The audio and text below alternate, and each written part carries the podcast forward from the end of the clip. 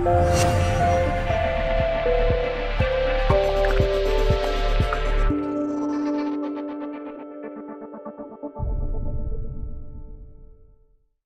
priatelia, dovolte, aby som vás privítal pri ďalšom vydaní relácie veci verejné, dialógy, diskusie, polemiky. Keďže bola korona, tak máme troška dlhší odstup od ostatnej relácie, ale verím, že téma, ktorá je dnes, bude veľmi zaujímavá a, a zaslúži si hĺbšie rozobratie, preto som veľmi rád, že môžem privítať významného slovenského historika, docena, docenta Ivana Mrvu a našou dnešnou témou bude Trianon a čo predchádzalo Trianskej zmluve čo znamenala Trianská zmluva v stredoeurópskych dejinách. Takže vítaj. Ja ďakujem za pozvanie. No, je to veľmi aktuálna téma, aj vzhľadom k tomu, čo sa v súčasnosti deje aj na Slovensku, v Maďarsku, samozrejme Jasne. aj v Rumunsku. Vzhľadom k tomu, že som sa dozvedel, že Rumúni oslavovali 4. jún 2020, teda z tej výročie Trianonu, ako štátny sviatok. Aha, tak to je zaujímavé. Áno, e, takže e, tu vidíme isté reminiscencie v Budapešti, tam sa buduje nový pomník Trianonu okolo maďarského parlamentu, kde má byť 18 alebo 8 tisíc miest a dedín, ktoré boli súčasťou Uhorska, samozrejme s tými maďarskými názvami.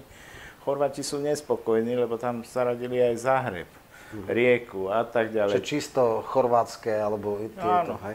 A ten resentiment je samozrejme silná vec a trianonská trauma je, eh, by som povedal, stále prítomná v maďarskej politike. O tom budeme hovoriť, ale poďme možno tak chronologicky. Eh, poďme teda, čo sa vlastne eh, udialo od toho, kedy minister zahraničných vecí Andráši prijal Wilsonovo memorandum, čo sa teda berie ako bod rozpadu Rakúska-Uhorska vznikla Karoliho vláda, ktorá e, išla úplne, teda poprela predchádzajúcu vládu, ktorá bola teda vojensky naladená a vtedy prišiel už s nerealistickým konceptom Podunajskej federácie, teda chcel dať autonómiu jednotlivým e, etnikám, ktoré boli v Uhorsku.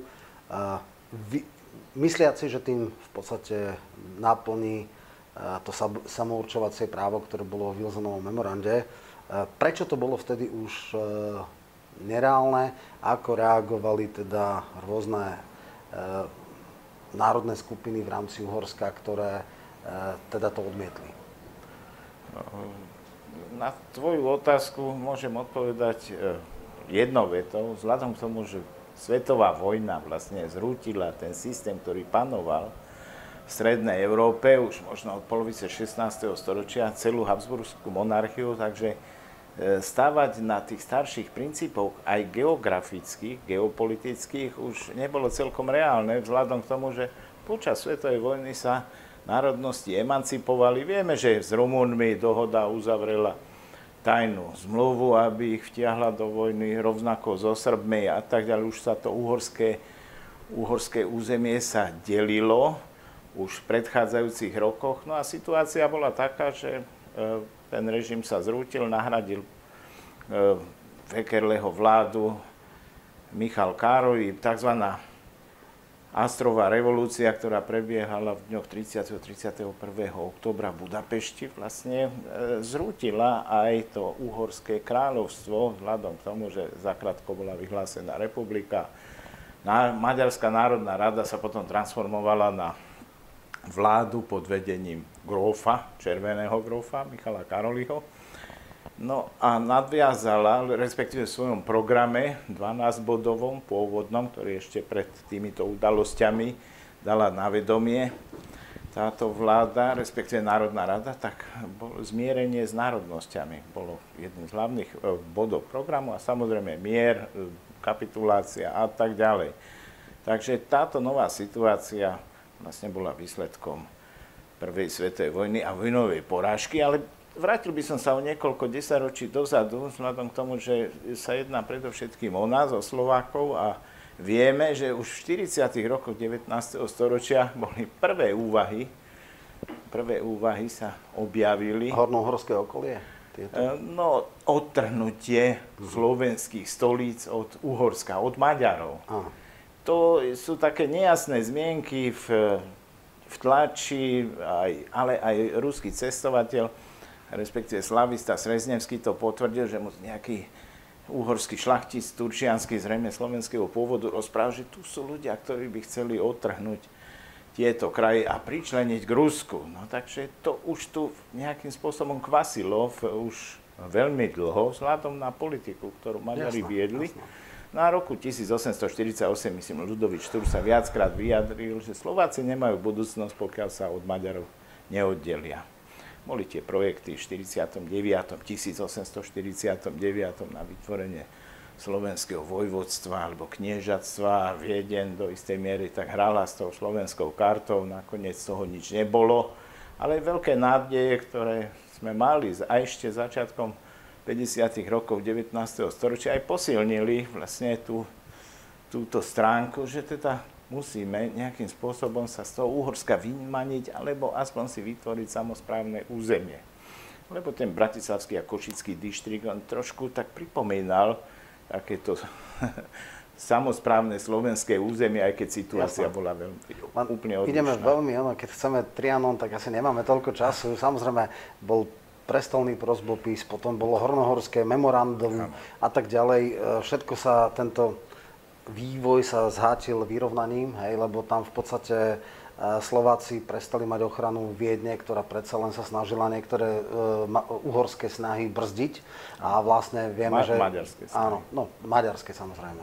A vlastne končilo to tak, ale dobre, jasné, žalár národov skončil, podstate bola tam belvederská skupina, tá rozmýšľala o akejsi federalizácii, ja. e, teda Habsburskej monarchie alebo Rakúska-Uhorska, len tam už nebol potom dualizmus.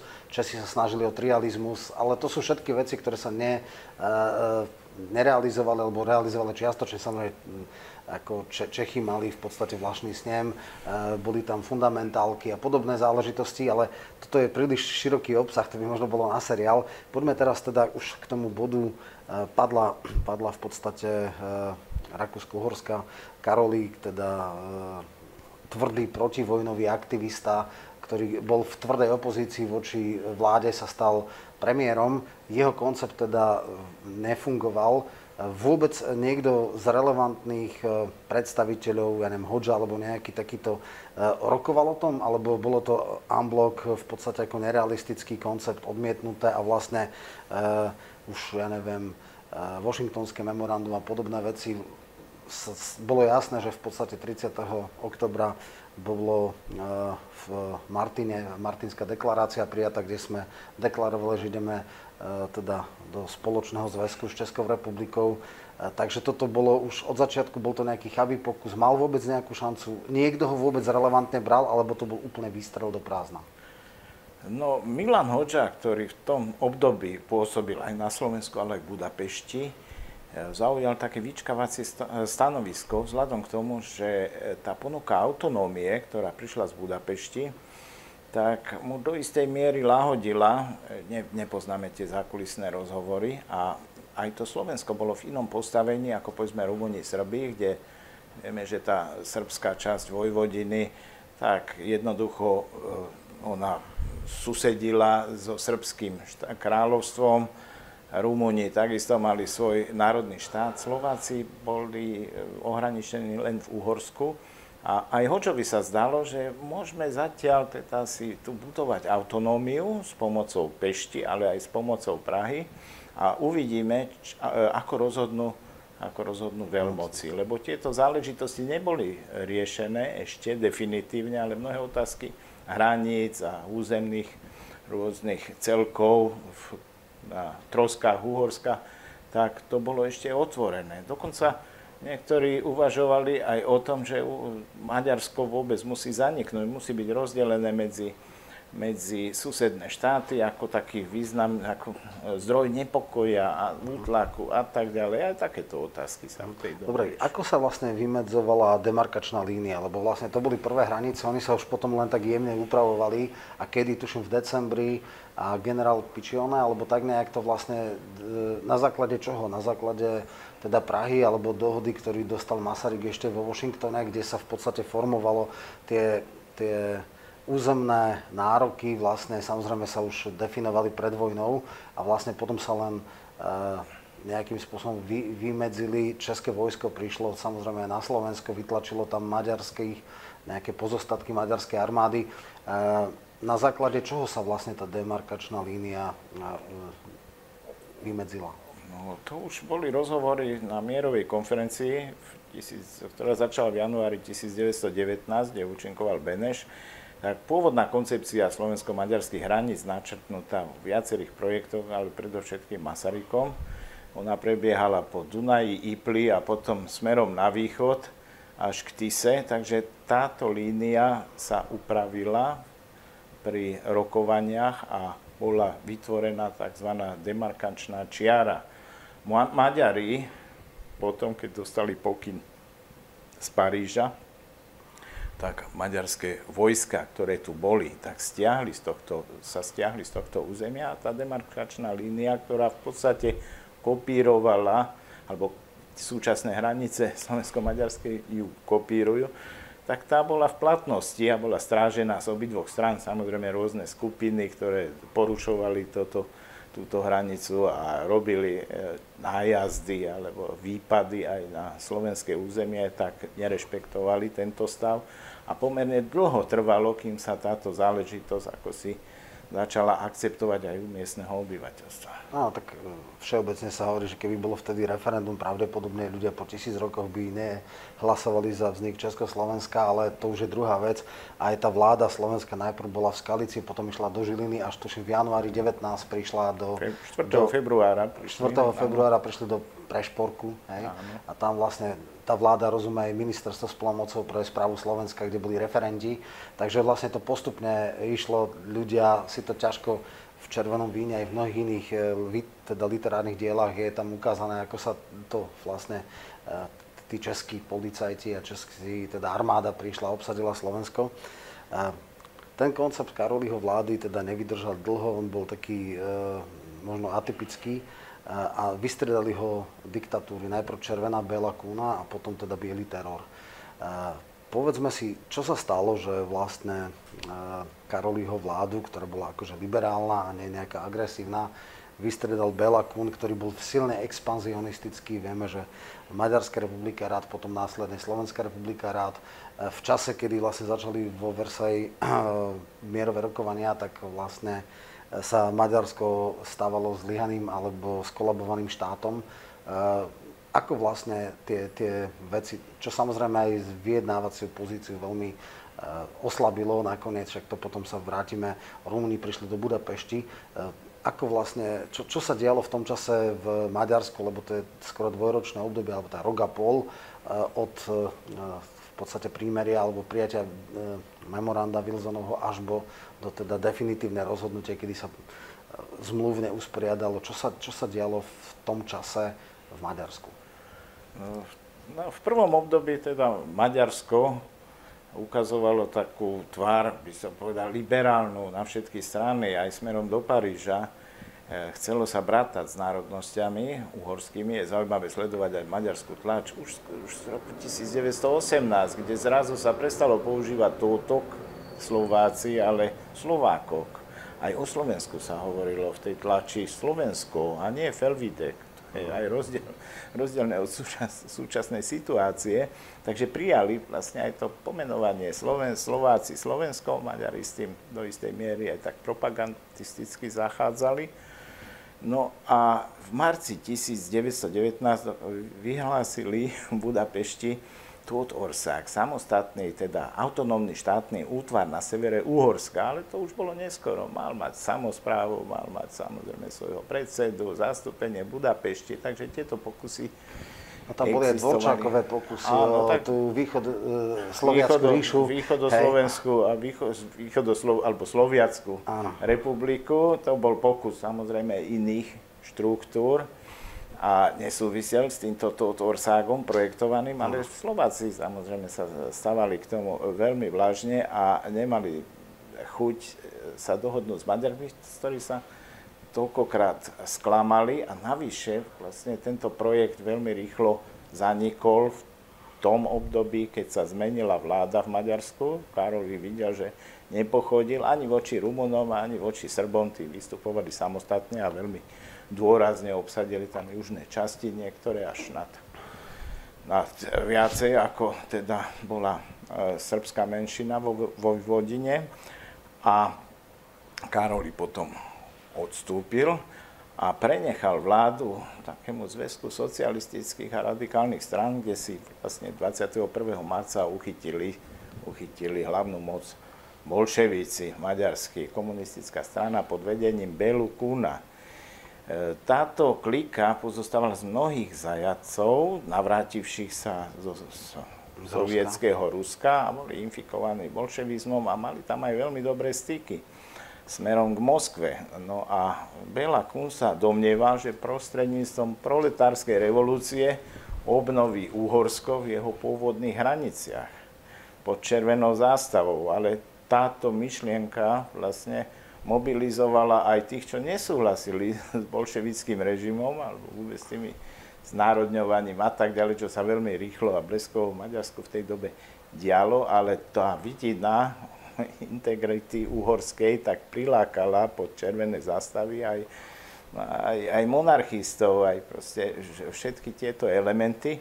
Tak nakoniec aj bývalí kráľovskí a honveckí dôstojníci nastúpili do červeného vojska a pokúsili sa vojensky obsadiť Slovensko. A samozrejme aj ďalšie časti bývalého Úhorska, ale to už bola taká labutia pieseň. Vieme, že dosiahli pomerne veľké úspechy na Slovensku.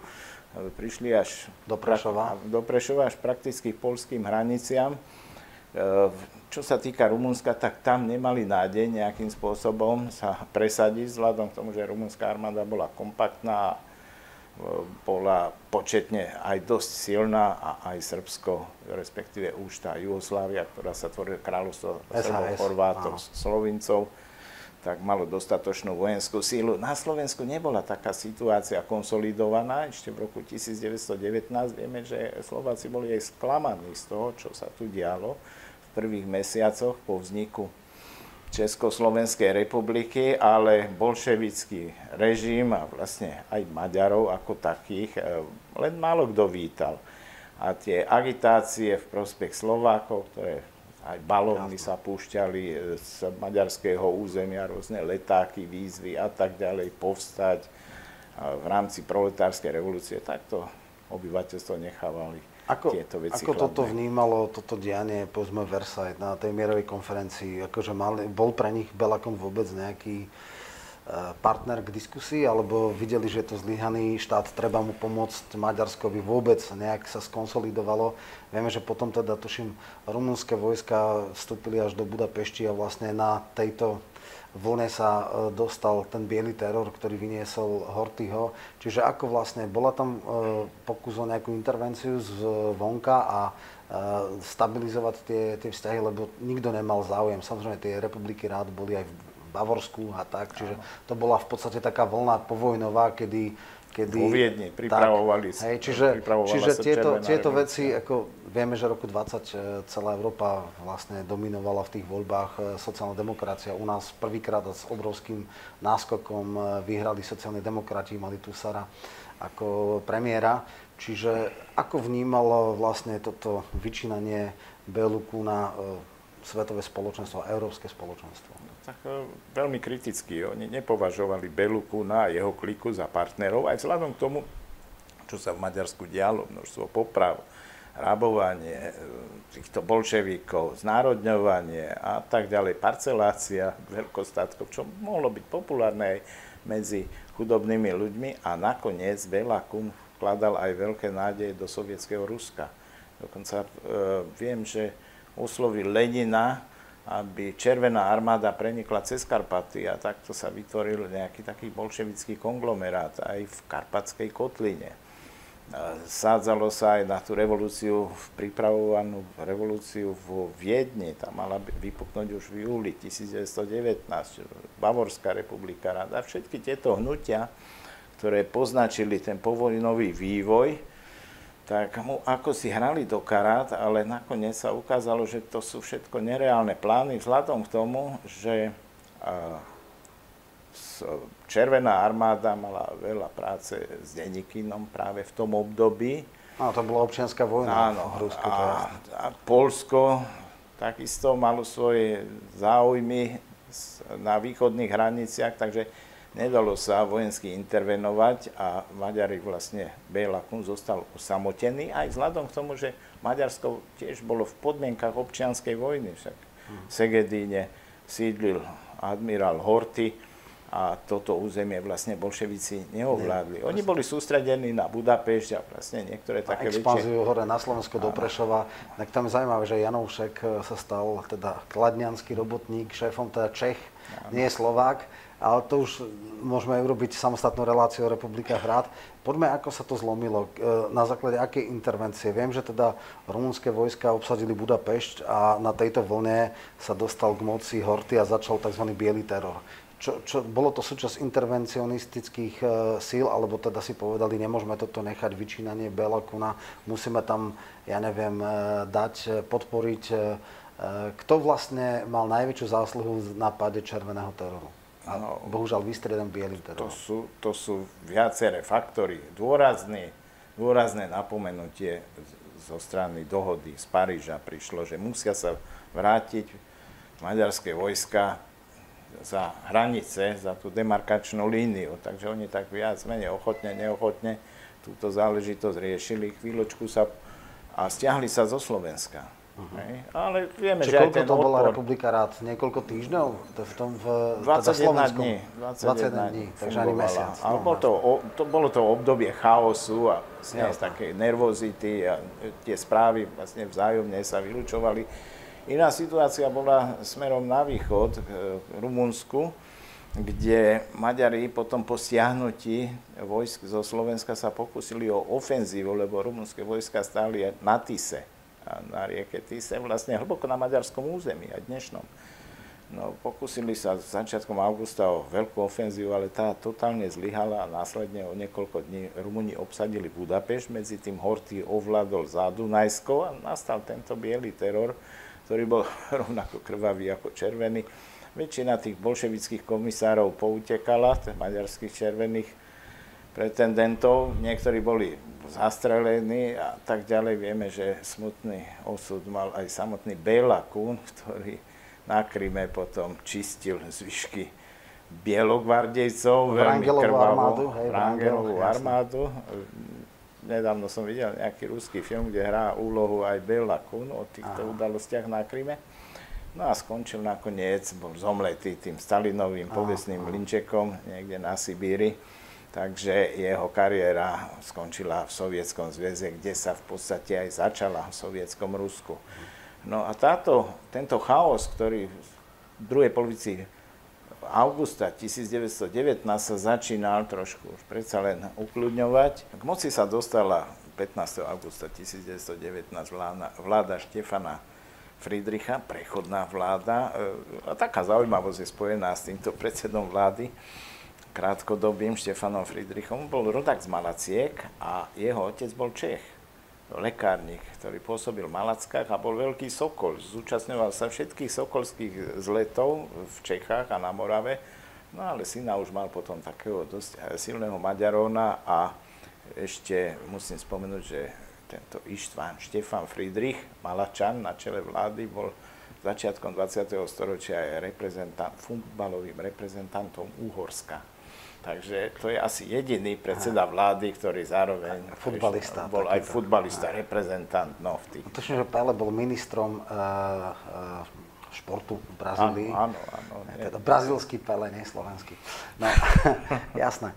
Uh, táto no, vláda bola krátka a potom sa teda ujal, on dal teda Hortimu ako regentovi uh, tam sa vráťme k jednej veci. No, boli, boli voľby v no, Maďarsku, e, také dosť rýchle a socialisti ich ignorovali, sociál, sociálno-demokratické strany a rôzne frakcie.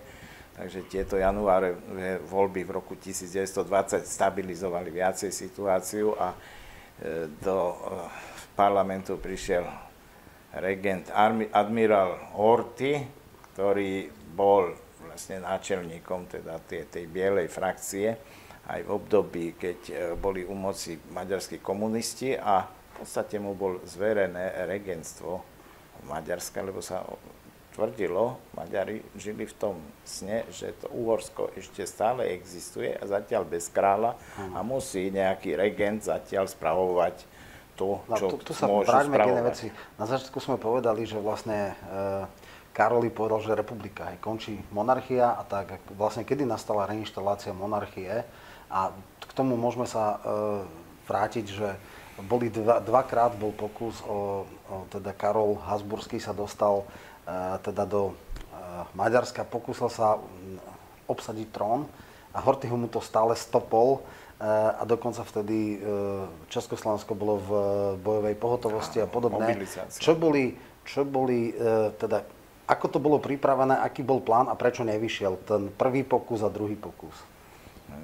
Nevyšiel hlavne z toho dôvodu, že Karol Habsburský, teda bývalý cisár, a král uhorský ako Karol IV. mal síce dosť podporovateľov v Uhorsku, ale tá dôležitá rozhodujúca elita, tak tá nejakým spôsobom už nechcela, aby Habsburgovci vládli v Uhorsku a samotný regent Horty si uvedomoval aj krehkosť medzinárodnej situácie, lebo vieme, že aj Československo, Rumunsko a Jugoslávia mobilizovali svoje vojska a veľmi dôrazne sa ohradili voči tomu, aby sa Karol ujal trónu a v prvom aj v druhom prípade. A, nakoniec teda aj samotný ex-cisár ustúpil a skončil, skončil ale, na Madeire. Takže to áno, bol... tam na španielskú chrípku zomrel, tuším. Ale čo je podstatné, on teda išiel bez toho, aby to bolo dohodnuté s Hortým. Ako, prečo sa pokúšal? Čo si myslel, že vznikne nejaký spontánny ja neviem, demonstrácie za reinštaláciu monarchie, alebo ako vôbec, ako to bolo ústavoprávne Skupina ari, aristokratov ho pozvala. Na, aby, a bolo nerealistické. Oni mu slibovali veci, nie. čiže nebolo to s Hortým dohodnuté a Hortý, bolo... Hortý, vlastne aj on mobilizoval vojsko, respektíve proti, vojenský zasiahol. Čiže bol regent a proti eh, teda ano. tomuto...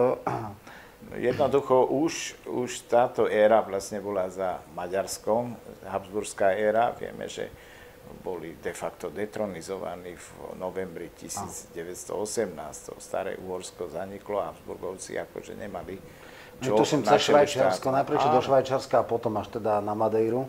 A ústavne bolo Maďarsko definované ako republika alebo ako monarchia. Keď teda bol regent, tak logicky to implikovalo, že to bola monarchia, len sa čakalo na, na to, keď nastane vhodná doba, aby obsadil teda legitímny císar e, trón. Tieto veci sa nedefinovali vzhľadom k tomu, že Maďarsko nemalo ústavu. Aha, tak tak.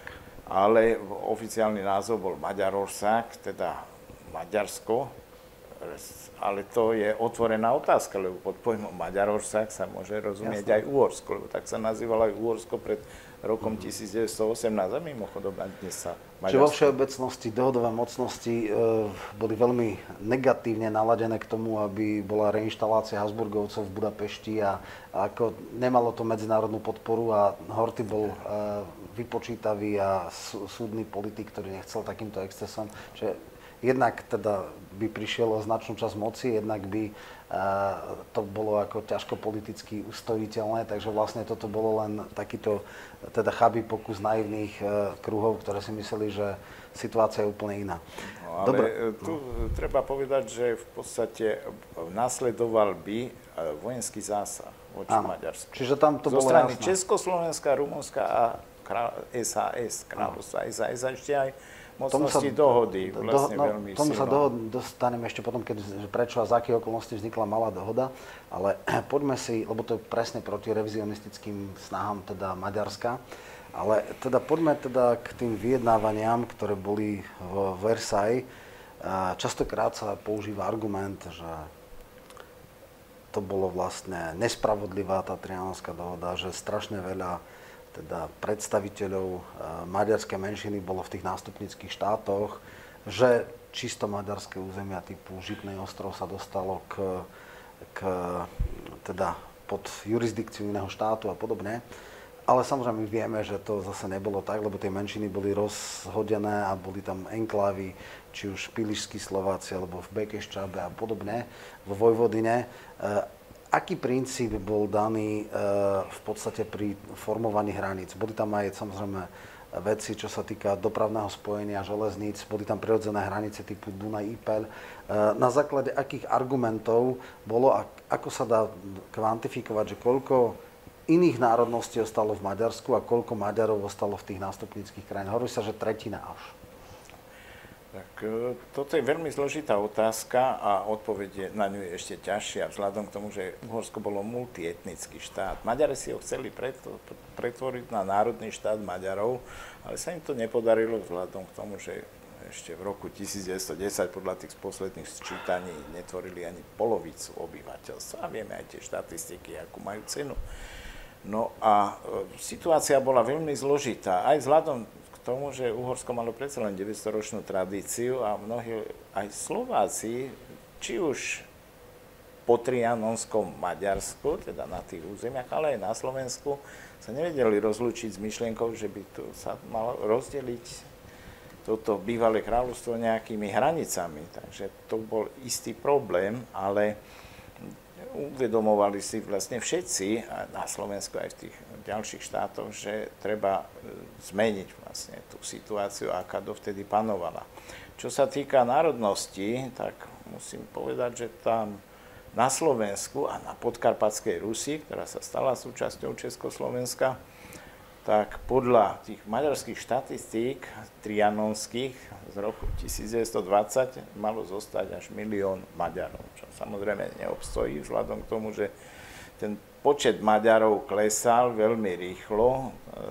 Už v roku 1930 bolo okolo 580 tisíc Maďarov na Slovensku mnohí, ktorí boli vlastne takými papierovými Maďarmi, sa v nových podmienkach Československej republiky vrátili k svojim, svojim materinskému jazyku aj k svojej ná, slovenskej národnosti. No, zložitejšia situácia bola, čo sa týka Rumunov No vzhľadom k tomu, že tam tá veľká enklava maďarská je uprostred Sedmohradska pod Fogarašskými horami, tzv. Tam, tam je Sikulská zem. To, presne, či sú Sikuli Maďari alebo nie sú, lebo to bola veľká otázka. Oni hovoria po maďarsky, ale ano. či tam tá identita je, Čiže tam, to... tam je veľmi silná väzba na maďarstvo, tzv. Sekejfeld, bol takou výkladnou skriňou maďarstva, už aj v predchádzajúcich dobách, ale nevieme vlastne, to dnes historici sa sporia, že akého pôvodu sú vlastne títo sikuli, ale hovoria maďarskou rečou a inklinujú aj dnes k Maďarsku, vzhľadom k tomu, že sú obklúčení Rumunmi zo všetkých strán, ale zachovali si svoju identitu prekvapujúco aj za tých 100 rokov. No a otázka Vojvodiny je tiež otvorená, respektíve tam sa prelínali viaceré Nemci, Slováci a tak ďalej. Žili čiže... Slováci, Nemci, Rumuni, Maďari a tak ďalej, tak tam nájsť vlastne nejaký, nejaké oprávnené hranice bolo veľmi ťažké. Uvádza sa, že v potrianonskom Maďarsku žilo podľa štatistiky z roku 1920 144 tisíc Slovákov. Ale v skutočnosti ich bolo viacej. Hovorí sa až o 300-400 tisíc, vzhľadom k tomu, že celé tie južné kraje, Bekešská, Čanácká stolica, ale aj sever, Novohrad, okolie Pešti a tak ďalej, boli slovenské, respektíve množstvo slovenského obyvateľstva aj samotnej Budapešti žilo a to, vieme, že Bekešská Čaba bola ešte v roku 1920 popri Budapešti najľudnatejším slovenským mestom, ak vôbec môžeme hovoriť o meste v, v prípade Jasne. Bekerskej Čaby. Takže Slovensko, Slováci na tom juhu veľmi dominovali, oni sa chceli aj odtrhnúť. Tam boli tie pokusy v, ešte v roku 1919 viacerých dejateľov. Ako nejaká enkláva, že by bolo, alebo tak nejak? Vytvoriť si takú exkláva? Wilsonovú župu spolu a. s Rumunmi, pripojiť sa k Rumunsku. Išli dokonca viacerí reprezentanti Slovákov a Rumunov išli do Paríža na mierovú konferenciu, aby vysvetlili situáciu aká tam panuje. No a nakoniec sa ukázalo, že tie ich očakávania sa boli nereálne, no a dnes máme možnosť vidieť... Ako to skončilo? Skončilo to tak, že tie hranice v podstate sa stanovili tak, ako boli už pôvodne v tej demarkačnej dohode eh, francúzským generálom v marci, apríli 1919, ako boli navrhnuté. No.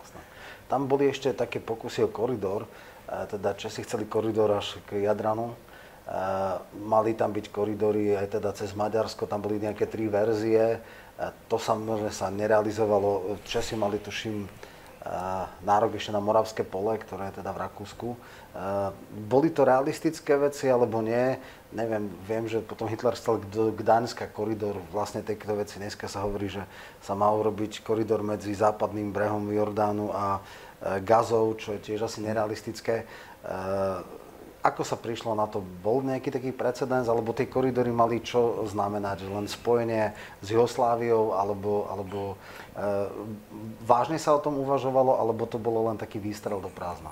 To bola vlastne táto toto riešenie bolo na stole priamo aj na parížských mierových rokovaniach. Aký široký mal byť ten koridor a cez aké územie V podstate dnešný Burgenland mal byť týmto koridorom. Vzhľadom k tomu, že nejaká taká predstava bola taká nielen spojiť Československo a Jugosláviu, alebo teda kráľovstvo, ktoré tam vzniklo, ale aj rozdeliť rakúskych Nemcov a Maďarov vlastne týmto územím. A je zaujímavé, že vlastne v tom Burgenlande dodnes, ale v tej dobe ešte viacej žilo veľa Chorvátov. Ta, tam bol plebiscit, lebo viem, že Šoproň a Nezederské jazero, ano. to bolo veľmi sporná vec pri tých vyjednávaniach. Nakoniec, ako sa to uskutočnil sa tam plebiscit a prečo to nakoniec ostalo v Maďarsku a dodnes je tam možno nejaká taká trauma, že na zlej strane hranice, ako bolo etnické zloženie v tom 18. 20. roku Eh, Šoproňa a eh, týchto okolitých. Tam, tam prevažovali Nemci, to boli tzv. štyri, vier Burgenland sa tomu hovorilo, teda štyri stolice, ktoré mali v svojom názve, v nemeckom názve uh-huh. nesli Burg, ale tam patril aj Pressburg. Pressburg, uh-huh. komitát Pressburg, Wieselburg, to je Mošonský, Eisenburg, Železnohradský a e, Bože môj, teraz si neviem spomenúť. Neviem. Viem, že Neziderské jazero je dneska rozdelené, hej? že čas je Rakúska, no, čas je Maďarska. Už len, už len juh Neziderského jazera Aha. patrí Maďarsku, rozdelené nie je, ale tam prebehol v podstate títo Nemci, ktorí dominovali v tom Burgenlande dnešnom, tak úplne samovolne inklinovali k Rakúsku. V niektorých okresoch prebehol aj plebiscit, kde bola sporná situácia a najmä teda Šoproň s okolím, ktorý bol prevažne nemecký, ale tam sa rozhodli, pretože ostanú Maďarskom. E, teda ostanú súčasťou nového Maďarska a takýmto spôsobom vlastne sa tam učili nové hranice. Ale... Akože ten plebiscit bol v prospech Maďarska? Áno, v okolí Šoproňu. Uh-huh, uh-huh. V okolí Šoproňu a Maďari im potom Budapešť postavila v Šoprone taký veľký pamätník, tuším v roku 1930, ktorý je ako vďakov. Uh-huh za toto rozhodnutie Šoprončanov a, okol, a okolia, že zostali súčasťou Maďarska. Viem, že po roku 1990 sa obyvateľa Šoprone stiažovali, že tí naši predkovia mohli sa trošku ináč rozhodnúť. Jasne. Nám by to Rakúsko predsa len bolo a, bližšie.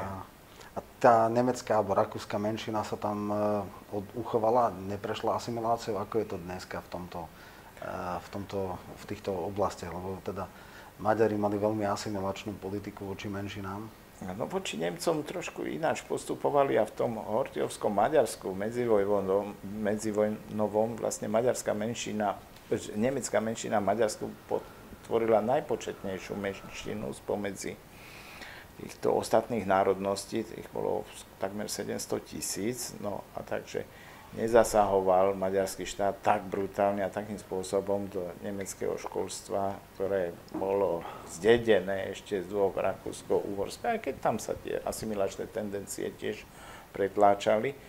No až na sklonku druhej svetovej vojny vieme, že mnohí evakuovali pred príchodom Červenej armády a už sa viac do Maďarska nevrátili a časť Nemcov z Maďarska bola vyvezená. Takže zostali len trosky vlastne z tejto nemeckej, početnej nemeckej menšiny, ktorá bola vyše 700 tisícová ešte na Prahu e, druhej svetovej vojny. No a čo sa týka Slovákov, tak vieme, že tí existovali v potriononskom Maďarsku, a, e, ale nemali podstate napriek tomu, že trianonské mierové zmluvy presne určili princíp, ako sa národnosti v nových národných štátoch, ako sa má s nimi zachádzať, teda školstvo 20%, a tak ďalej. Tam, kde bolo 20% inej národnosti, mali mať isté práva školské, kultúrne, administratívne.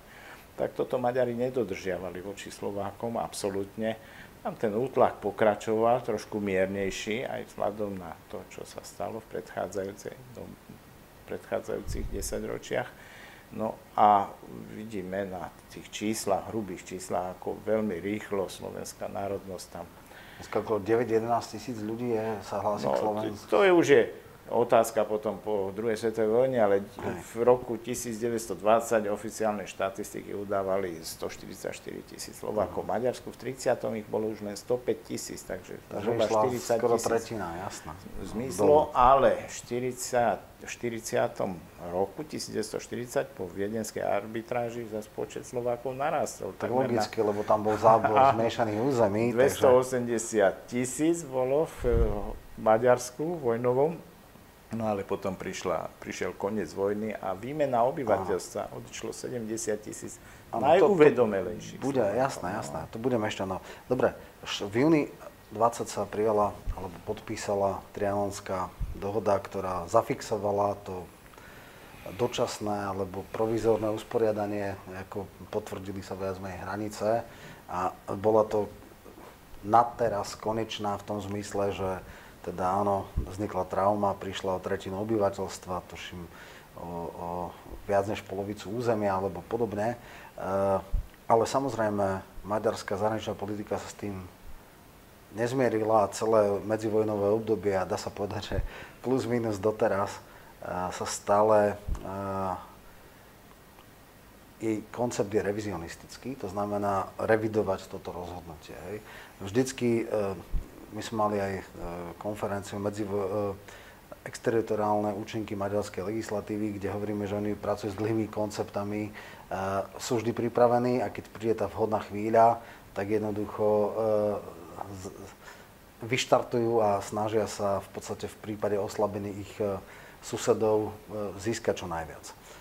Nebudeme ale predbiehať, povedzme si niečo o tom, že samozrejme tieto revizionistické snahy boli jasné a ako odpoveď na to nástupnické krajiny Rumunsko, Československo a Jugoslávia alebo SHS, s, s kráľovstvo Srbov, Chorvátov a Slovincov, e, utvorili nejakú malú dohodu, čo bol taký nejaký pakt, ktorý mal tieto revizionistické snahy blokovať a v podstate aj Francúzsko viac menej e, podporovalo malú dohodu. E, do akej miery táto dohoda fungovala, v akých rokoch, a aké mala výstupy a skutočne utlmila tie revizionistické snahy, alebo boli spoločné cvičenia malej dohody a podobne. Čo znamenala malá dohoda pre teda maďarskú zahraničnú politiku? Ako ju oni vnímali? No, tak malá dohoda sa už začala rysovať pri podpise Trianonskej mierovej zmluvy, iba už aj predtým. Vieme, že po tej maďarskej pokuse o expanziu, tak sa aj Československá, aj rumunská armáda nadviazali také kontakty, aby mohli bližšie spolupracovať, ale vieme, že 4. júna 1920 si gratulovali navzájom rumunský, srbský predstaviteľ, Pašič tam bol, a československý Beneš s Osolským, teda k tomu veľkému úspechu, že konečne teda Maďari prijali Trianon, teda prijali tieto nové hranice a zavládne aspoň aká taká stabilita v Strednej Európe. No vidíme, že tie trianonské hranice vydržali 100 rokov a zatiaľ sa nikto... E, no boli tam prestávky. Bola prestávka, tak, samozrejme, tak, ale ukázalo sa, že to je najhoršie riešenie posúvať hranicu na základe nejakých et, vymyslených etnických princípov, lebo najmä teda voči e, Rumunsku, tam sa udiali veľmi nepekné veci, tam, kde Maďari zabrali veľkú časť e, Sedmohradská. Myslíš druhá vodenská arbitráž, k tomu sa dostaneme samozrejme. To je tiež e, e, samostatná téma, tam vytieklo veľmi veľa krvi medzi Maďarmi a Rumunmi. No a na Slovensku to nebolo až tak na ostrie nože, ale vieme, že tam takisto po viedenskej no, my sme mali tú politiku reciprocity, ale to, k tomu sa vrátime. Čiže... Áno, ale aby som sa vrátil k tej tvojej otázke, dohoda. že malá dohoda potom aj v súvislosti s akciou cisára Karola v s pokusmi, aj v súvislosti s Rotermerovou akciou. No, tomu sa, tomu sa presne chcem, to bude ďalšia tak otázka. Posilňovala vlastne tú, tú svoju kompaktnosť, predovšetkým po vojenskej stránke, potom ju vystriedali, skôr sa tie vojenské záležitosti odsunuli nabok a hospodárska malá dohoda sa začala preferovať, vzhľadom k tomu, že všetky tri nástupnícke štáty prežíva, aj Maďarsko prežívali dosť ťažké hospodárske obdobie a práve touto nejakou novou politikou, ekonomickou a budovaním vzájomných vzťahov chceli zlepšiť si svoje hospodárske postavenie. Tá malá dohoda zohrala svoju úlohu, ale nikdy sa vlastne tak neintegrovala, ako by to bolo potrebné aj vzhľadom k tomu, že tá politika aj e, francúzska, ale aj samotného Maďarska, ktorý rôznymi cestami hľadalo možnosť, ako oslabiť malú dohodu, tak e, sa jej to aj čiastočne darilo. Vieme, že e, Jugoslávia potom sa začala iným spôsobom správať aj voči Československu, aj chladné vzťahy boli s Rumunskom v období 30. rokov a tak ďalej. Tam sa iné osoby Aha. dostali do popredia v Rumunsku. Ja som sa spýtať, bolo tu spomenuté Rotemeriada, teda uh, maďarská zahraničná politika ako keby vylobovala alebo s pomocou vplyvných britských kruhov uh, otvorila diskusie o prípadnej revízii hraníc v 30. rokoch. Čím to, že práve Angličania sa stali protektormi teda práve Maďarov a tých revizionistických strá, e, snách. E, kto to bol Lord, e, Lord Rotemer, aký mal vplyv, aké boli jeho väzby a aký mal vzťah k oficiálnej britskej politike? No, to musím povedať, že program revízie tzv. Iredenta Maďarska bol nastolený už Trianone v roku 1920. To sa vyjadril aj samotný Albert Aponi, ktorý účinkoval v tej prvej etape mierových rozhovorov, že musíme politicky pôsobiť tak, aby došlo k revízii, zmene hraníc a možno, ak sa nám bude dariť aj obnove uhorskej integrity.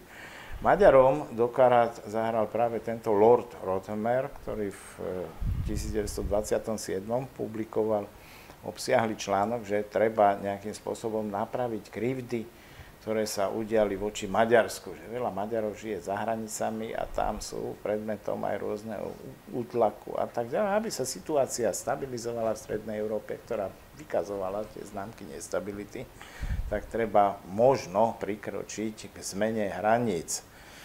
No e, tu vlastne táto anglická karta, s ktorou potom Maďari dosť často nahrali, tak ona sa objavila už po podpise mierovej zmluvy 1920, vzhľadom k tomu, že viacerí diplomati, tú malú maďarskú delegáciu, ktorá podpísala Trianonskú mierovú zmluvu, ubezpečovali, že majú veľkú podporu v Anglicku. Tam boli tie väzby aristokratické medzi Maďarmi a anglickými lordami, no ale situácia v 20. roku bola odlišná. V 27.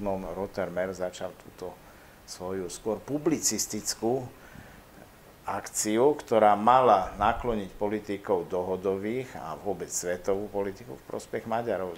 Dostal Aký on mal vplyv na britskú vládu? Ako bol v snehovni lordov, alebo bol Tory, bol Labourista, respektíve Vík? To, to ja neviem. Uh-huh.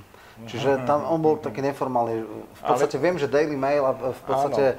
Áno, tie, Najvýznamnejší je anglický viem, denník. Ja sa pamätám, že, že keď jeden čas aj ale teda bol, Slovenská bol politicky pravda, činný. Áno, ale... áno, čiže mal, bol to nejaký neformálny, mienkotvorný e, človek, mienkotvorná osobnosť, ktorá ovplyvňovala a senzibilizovala, e, povedzme, to politické prostredie Británie aby bolo náklonené e, v podstate revízii. A on mal aj veľkú podporu v tých aristokratických britských kruhoch. Takže to nebol osamotený jasné. Lord Rothermer, ne, ale... Mal istý vplyv, to bolo áno, jasné. Aj to, že mal, bol vlastník mediálneho impéria. Áno, Čiže on... najvýznamnejší vydavateľ najvýznamnejšieho denníka e, britského, tak to je jasné, že to bolo veľmi nepríjemné. Ako nejak reagovala československá diplomácia? Snažila, úspešne odrážala tie jeho pokusy, alebo... Za, zaujala taký vyčkávací postoj, ako sa vlastne tá politická hierarchia bude správať, či túto akciu podporia v Londýne, v Paríži a v iných mestách. A predovšetkým teda sa mobilizovalo obyvateľstvo Čiech, Slovenska, ale aj v Rumunsku a Jugoslávii, kde sa veľké demonstrácie organizovali, čiastočne aj spontánne podpisová akcia a tak ďalej že nemennosť hraníc je... On chcel e, revíziu nielen voči Československu, ale voči všetkým dohodovým krajinám, teda malodohodovým krajinám. Hej, ano, teda. Tam, kde boli Maďari, vlastne ano. v nejakom kompaktnom osídlení, tam navrhoval posunúť tú hranicu, hranicu na sever. Ale videl som tú mapku, ktorú navrhol Lord Rotemer, pravdepodobne na základe rôznych maďarských, úhorských štatistík, tak zahrnovala aj Košice, aj Nitru, aj Bratislavu dokonca, takže pomerne, pomerne o značné územie. Čo podobné, ako to bolo v, v viedenskej arbitráži. Áno, ale a nie až tak drasticky. Nie až tak, čiže ešte to bolo... Tá Bratislava. Tam, Bratislavu sme iba kvôli tomu zachránili, že, že bola hlavným mestom, Nitra takisto bola teda Slovenská, čiže niečo sa podarilo, bohužiaľ Košice nie. A poďme teraz k tej, dobre, druhá polovica 30 rokov. Uh, Európa niekde kráča a vlastne protektormi Maďarov v revizionistickej politike sa stali Taliani. E, kedy vzniklo toto taliansko-maďarské spojenectvo? Potom sa veľmi výrazne prejavilo aj teda Čáno, e, ministra zahraničnej veci veľmi loboval za Maďarov v priebehu arbitráže a podobne. K tomu sa ešte vrátime, ale e, preč, čo mali spoločné Maďari a Taliani? Maďarsko Talianské priateľstvo siaha do 19. storočia. Vieme, že Taliani sa zjednocovali a boli protivníkmi Viedne a Habsburskej monarchie a takisto časť Maďarov po Košutovskej revolúcii zostala v zahraničí a bola proti Habsbursky naladená. To ich spájalo. Však vieme, že aj samotný Lajoš Ľudovit Košut zomrel v Turíne dlhú dobu tam žil, takže aj vlajky sa vlastne podobajú, talianská a maďarská. Takže napriek tomu, že v rokoch 1915 až 18 bolo Uhorsko vo vojnovom stave s Uhorskom. Na Toto, ešte si áno. pamätníci, hej, že bojovali tí prvé republiky, tá prv, absol, ne, absolventi, účastníci prvej svetovej vojny boli na Pijave. Môj starý otec tam bojoval, dostal maláriu samozrejme na tej Pátskej ničine, takže doniesol si z vojny nejakú tú korisť podobe choroby, ale to tu nechcem rozvádzať. No tak potom, po, aj vzhľadom k tomu, že Mussolini, keď sa dostal k moci a v Taliansku zavládlo veľké sklamanie vlastne z výsledkov Prvej svetovej vojny, že nedostali to, čo by sa im hodilo. A Vyhrali vojnu, ale prehrali mier, a, to bolo také.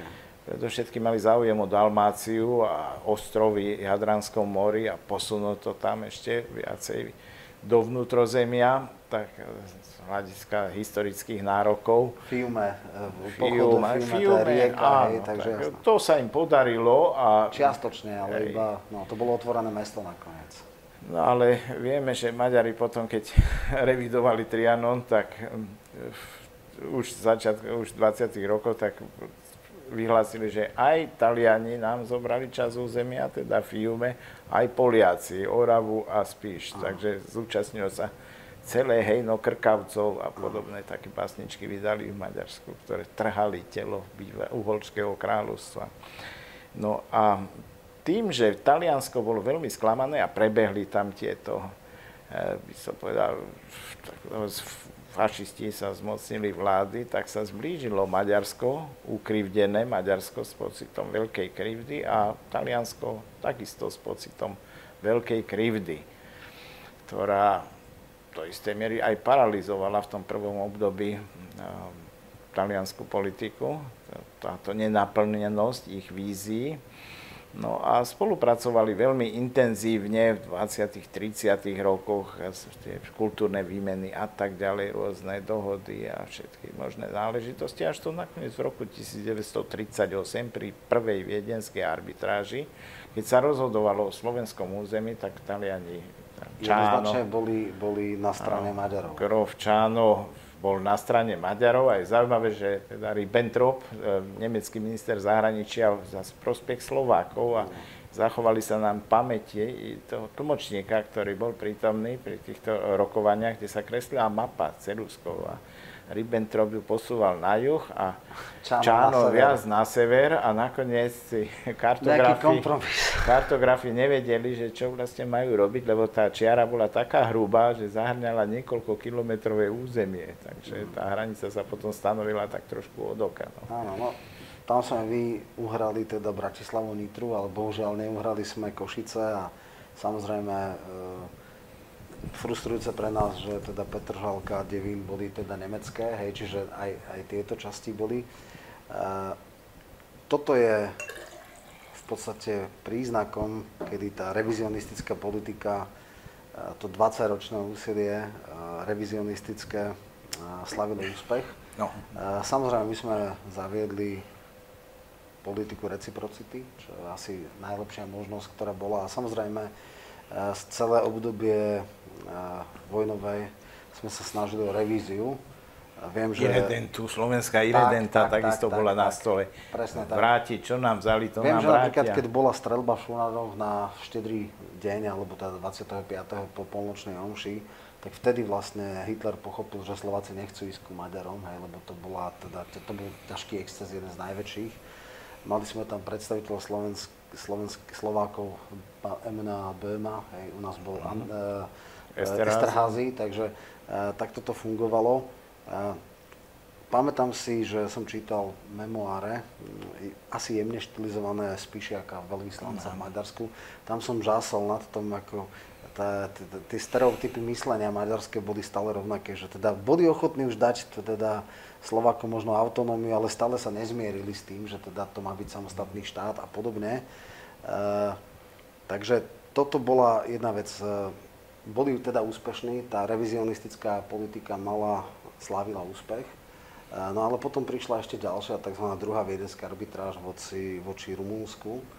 A tam si spomenulo, že to bolo aj o dosť krvavejšie. Samozrejme aj u nás to nebolo bez obetí, hej, teda Šúrany nakoniec e, e, vyšli dokumenty, ktoré v podstate tri, tri zväzky dokumentov k viedenskej arbitráži, kde sa všetky tie veci sú zmapované od nebohého Dea, Ladislav La, Laca Deáka, áno. Takže a samozrejme boli výzvy, aby sa robilo nejaké dokumentačné stredisko arbitráža, lebo e, v podstate to, čo by v iných štátoch mali robiť inštitúcie, nás robia jednotlivci.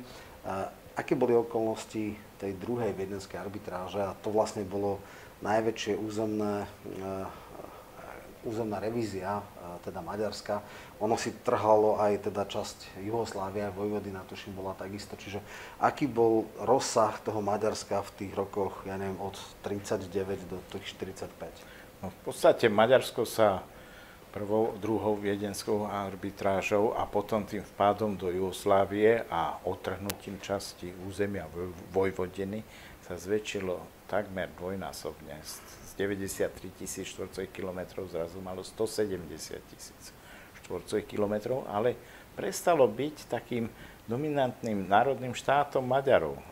Vzhľadom k tomu, že pohltili ďalšie národnosti, najmä v prípade Rumunov to bolo veľmi zložité, teda toho záboru do Sedmohradska, lebo tam na tom zabratom území žilo milión Rumunov. A vieme, že ich Bukureš podporovala v ich odboji a opozícii, takže tam skutočne došlo k veľmi krvavým udalostiam. A podobne to bolo aj v samotnej Vojvodine, kde došlo aj k masovým represáliám zo strany maďarskej armády v roku 1942, ktoré zostali nepotrestané. No, takže tam vidíme ten istý rys maďarskej politiky voči národnostiam. Ale tu musím povedať ešte v súvislosti s prvou viedenskou arbitrážou, ktorá sa nás dotýka, že Maďari to považovali len za prvý krok. Aj dodnes vidíme to na rôznych transparentoch, ktoré držali... 64 žúb a podobné tieto veci? E, držali v Košiciach a tí rôzni aktivisti a v Komárne, že to je Elšu Lep, to je len prvý krok a nás všetko bude vystačatolt, bude opäť pripojené všetko až po polskej hranice, lebo otázka polskej politiky voči Maďarsku a voči Československu, tu nebudeme tu otvárať, tak je tiež veľmi zložitá. A no, oni sa Maďarské... mali spoločnú hranicu, keď Podkarpatská Rus sa v podstate integrovala, takže bola znova maďarsko-polská hranica. po roku, po marci 1939 vlastne postúpili no. maďarské vojska až na hranicu Polsku a vydali, respektíve tam ušli takí ukrajinskí aktivisti, rusínsky aktivisti do Polska a tam ich nemo, e, nemilosrdne strieľali za Poliaci. Takže tam sa udiali rôzne veci, ktoré dodnes tá história ešte len čiastočne načala, ktoré sú veľmi nepríjemné. Čo sa týka slovensko-maďarských vzťahov v roku 38 až 45 vieme, že tá reciprocita tá fungovala pomerne dôsledne. E, nie však v tej školskej a kultúrnej oblasti, vzhľadom k tomu, že Maďari stále sú tú svoju politiku takú dominantnú voči Slovákom, veľmi nemenili, aj keď boli maďarské gymnázia, e, slovenské gymnázia na území, na zabratom území v Košiciach a v Trianone, e, v, Trianone, v Šuranoch, ale to bol, tam isto tak sa zvelaďoval maďarský duch medzi tými slovenskými študentami, takže mnohí radšej volili odchod na slovenské územie ako študovať na takých gymnáziách. Jasné.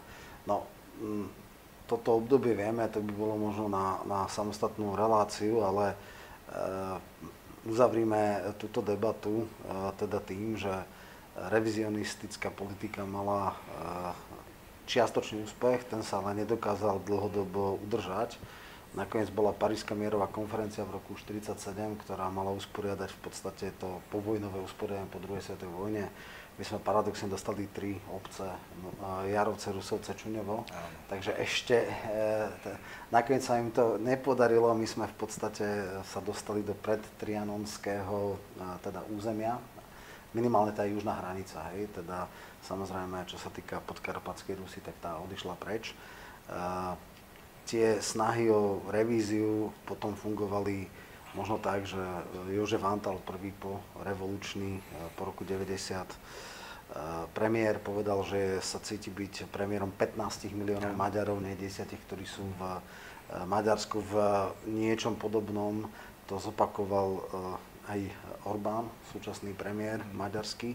To znamená, že nejaké tie resentimenty tam stále sú. E, je otázne, samozrejme, pochodovali tu na e, ľudia z Jobiku, hej, v uniformách. E, keď bolo milen centenáriálne oslavy, teda tisícté výročie príchodu do vlasti, tak sa snažili dať Turulov aj na Slovensko. Hej.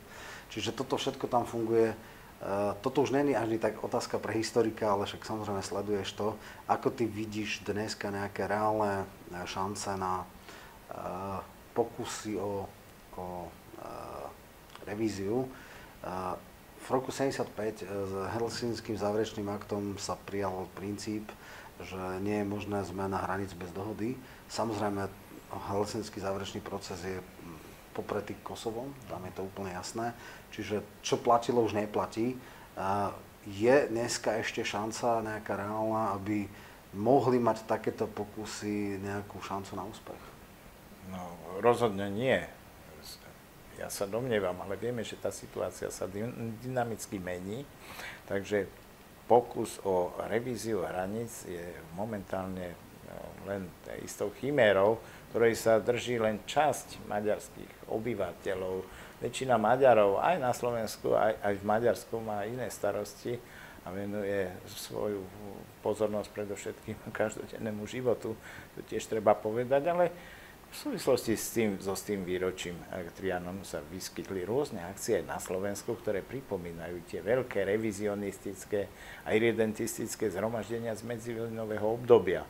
Ale boli veľmi slabo zastúpené, aspoň u nás na Slovensku. Vieme, že v Gombaseku sa niečo stýčoval sa nejaký pomník a tak ďalej. Takže túto zatiaľ nevyzerá na to, aby Maďari nejakým spôsobom posunuli tie hranice, ale nikdy nevieme. Stále sú tam niektorí, ktorí žijú v tejto ilúzii. Máme aj provokácie. jeden maďarský poslanec si otvoril e, kanceláriu, v, tuším, v Komárne alebo v Dunajskej strede. Bolo zasadanie parlamentného výboru v Komárne. E, tie, tieto frčky do nosa, tieto testovania, čo si ešte môžu dovoliť, tu stále fungujú.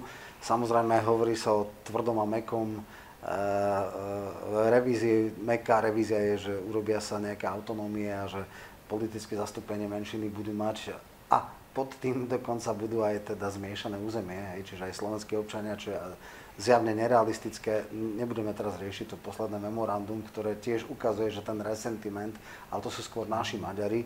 Otázna je, či e, tento model má nejakú zásadnú podporu aj, alebo v nejakej koncepcii, povedzme, maďarskej súčasnej vlády. Dobre, myslím si, že sme veľmi dobre prebrali celú tú historickú bázu tej, tohto, tejto kauzy.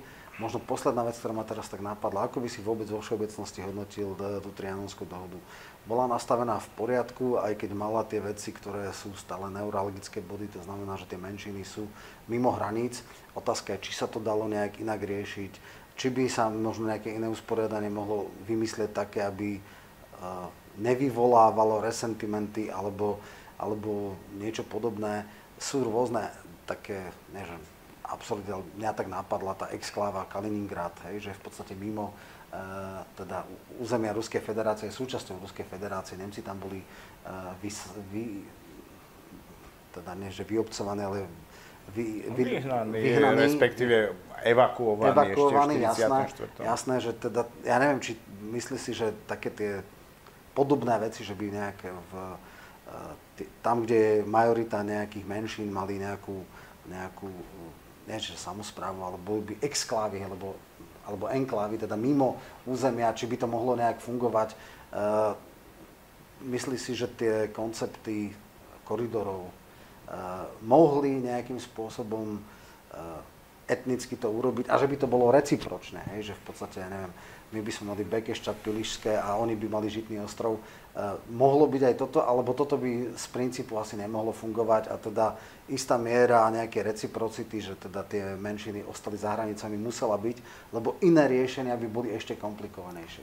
Také riešenie neexistovalo v tej dobe, nejaké enklávy vytvoriť a tak ďalej, alebo spolkový štát, alebo neviem čo, nejaký zväz, aj keď sa s tým zaoberali viacerí politici v tej dobe No je tu e, príklad Kosova. Vieme, že akým spôsobom sa riešila táto otázka a nakoniec sa etnicky vyčistilo, ale takže to je taký zdvihnutý prst trošku do budúcnosti.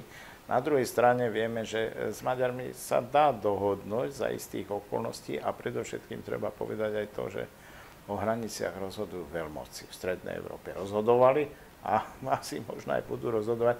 Takže keď nastane nejaká nová situácia, budeme možno prekvapení, ale nikto si to neželá, lebo posun hraníc znamená vždy aj újmu veľkej časti obyvateľstva. Ja musím ešte povedať aj tú vec, že aj Slovákov poškodil Trianon. Vzhľadom k tomu, že to naše dolnozemské Slovensko, ktoré bolo v tých južných oblastiach Maďarska, tak nám zmizlo, ale aj Budapešte, treba kde ktorú budovali Slováci. Žilo tam mnoho Slovákov, aj uvedomelých Slovákov, ktorí neboli spokojní s tým, že zrazu sa Pešbudínske vedomosti vychádzali ako Slo- asi najmienkotvornejší čo, noviny, ako a. Áno, však v podstate aj Slovenská národná rada sa ustanovila v Budapešti v septembri, teda sa dohodlo, že vznikne. Takže bolo to naše hlavné mesto, ktoré Slováci budovali. E, množstvo umeleckých kultúrnych pamiatok sa ocitlo za hranicami, zostali sme ochudobnení ne? aj tým trianonským rozhodnutím ale ktoré vlastne prospelo Slovákom, tak aby som nadviazal na tie myšlienky Ludovita Štúra, že musíme sa oddeliť od Maďarov, aby sme mali nejakú tú budúcnosť. Či už pevnou hranicou, alebo administratívnou, ale Slovensko musí byť vyčlenené. Ale to neplatí len smerom na juh, ale aj smerom na západ. Byť sám sebe pánom, to bolo vždy, už teda posledných 200 rokov, cieľom uvedomelých Slovákov. Tak ja len verím, že Trianon nebude spochybňovaný, teda bude spochybňovaný, ale e, nebude to mať žiaden dôsledok. A veľmi pekne ti ďakujem, že si os, osvetlil e, divákom vlastne, e, čo bol Trianon, historický kontext tejto udalosti. No a Ďakujem ti, že si prišiel. Verím, že ešte pri nejakých ďalších historických témach sa stretneme. Zatiaľ dovidenia, do počutia. Ďakujem za pozvanie.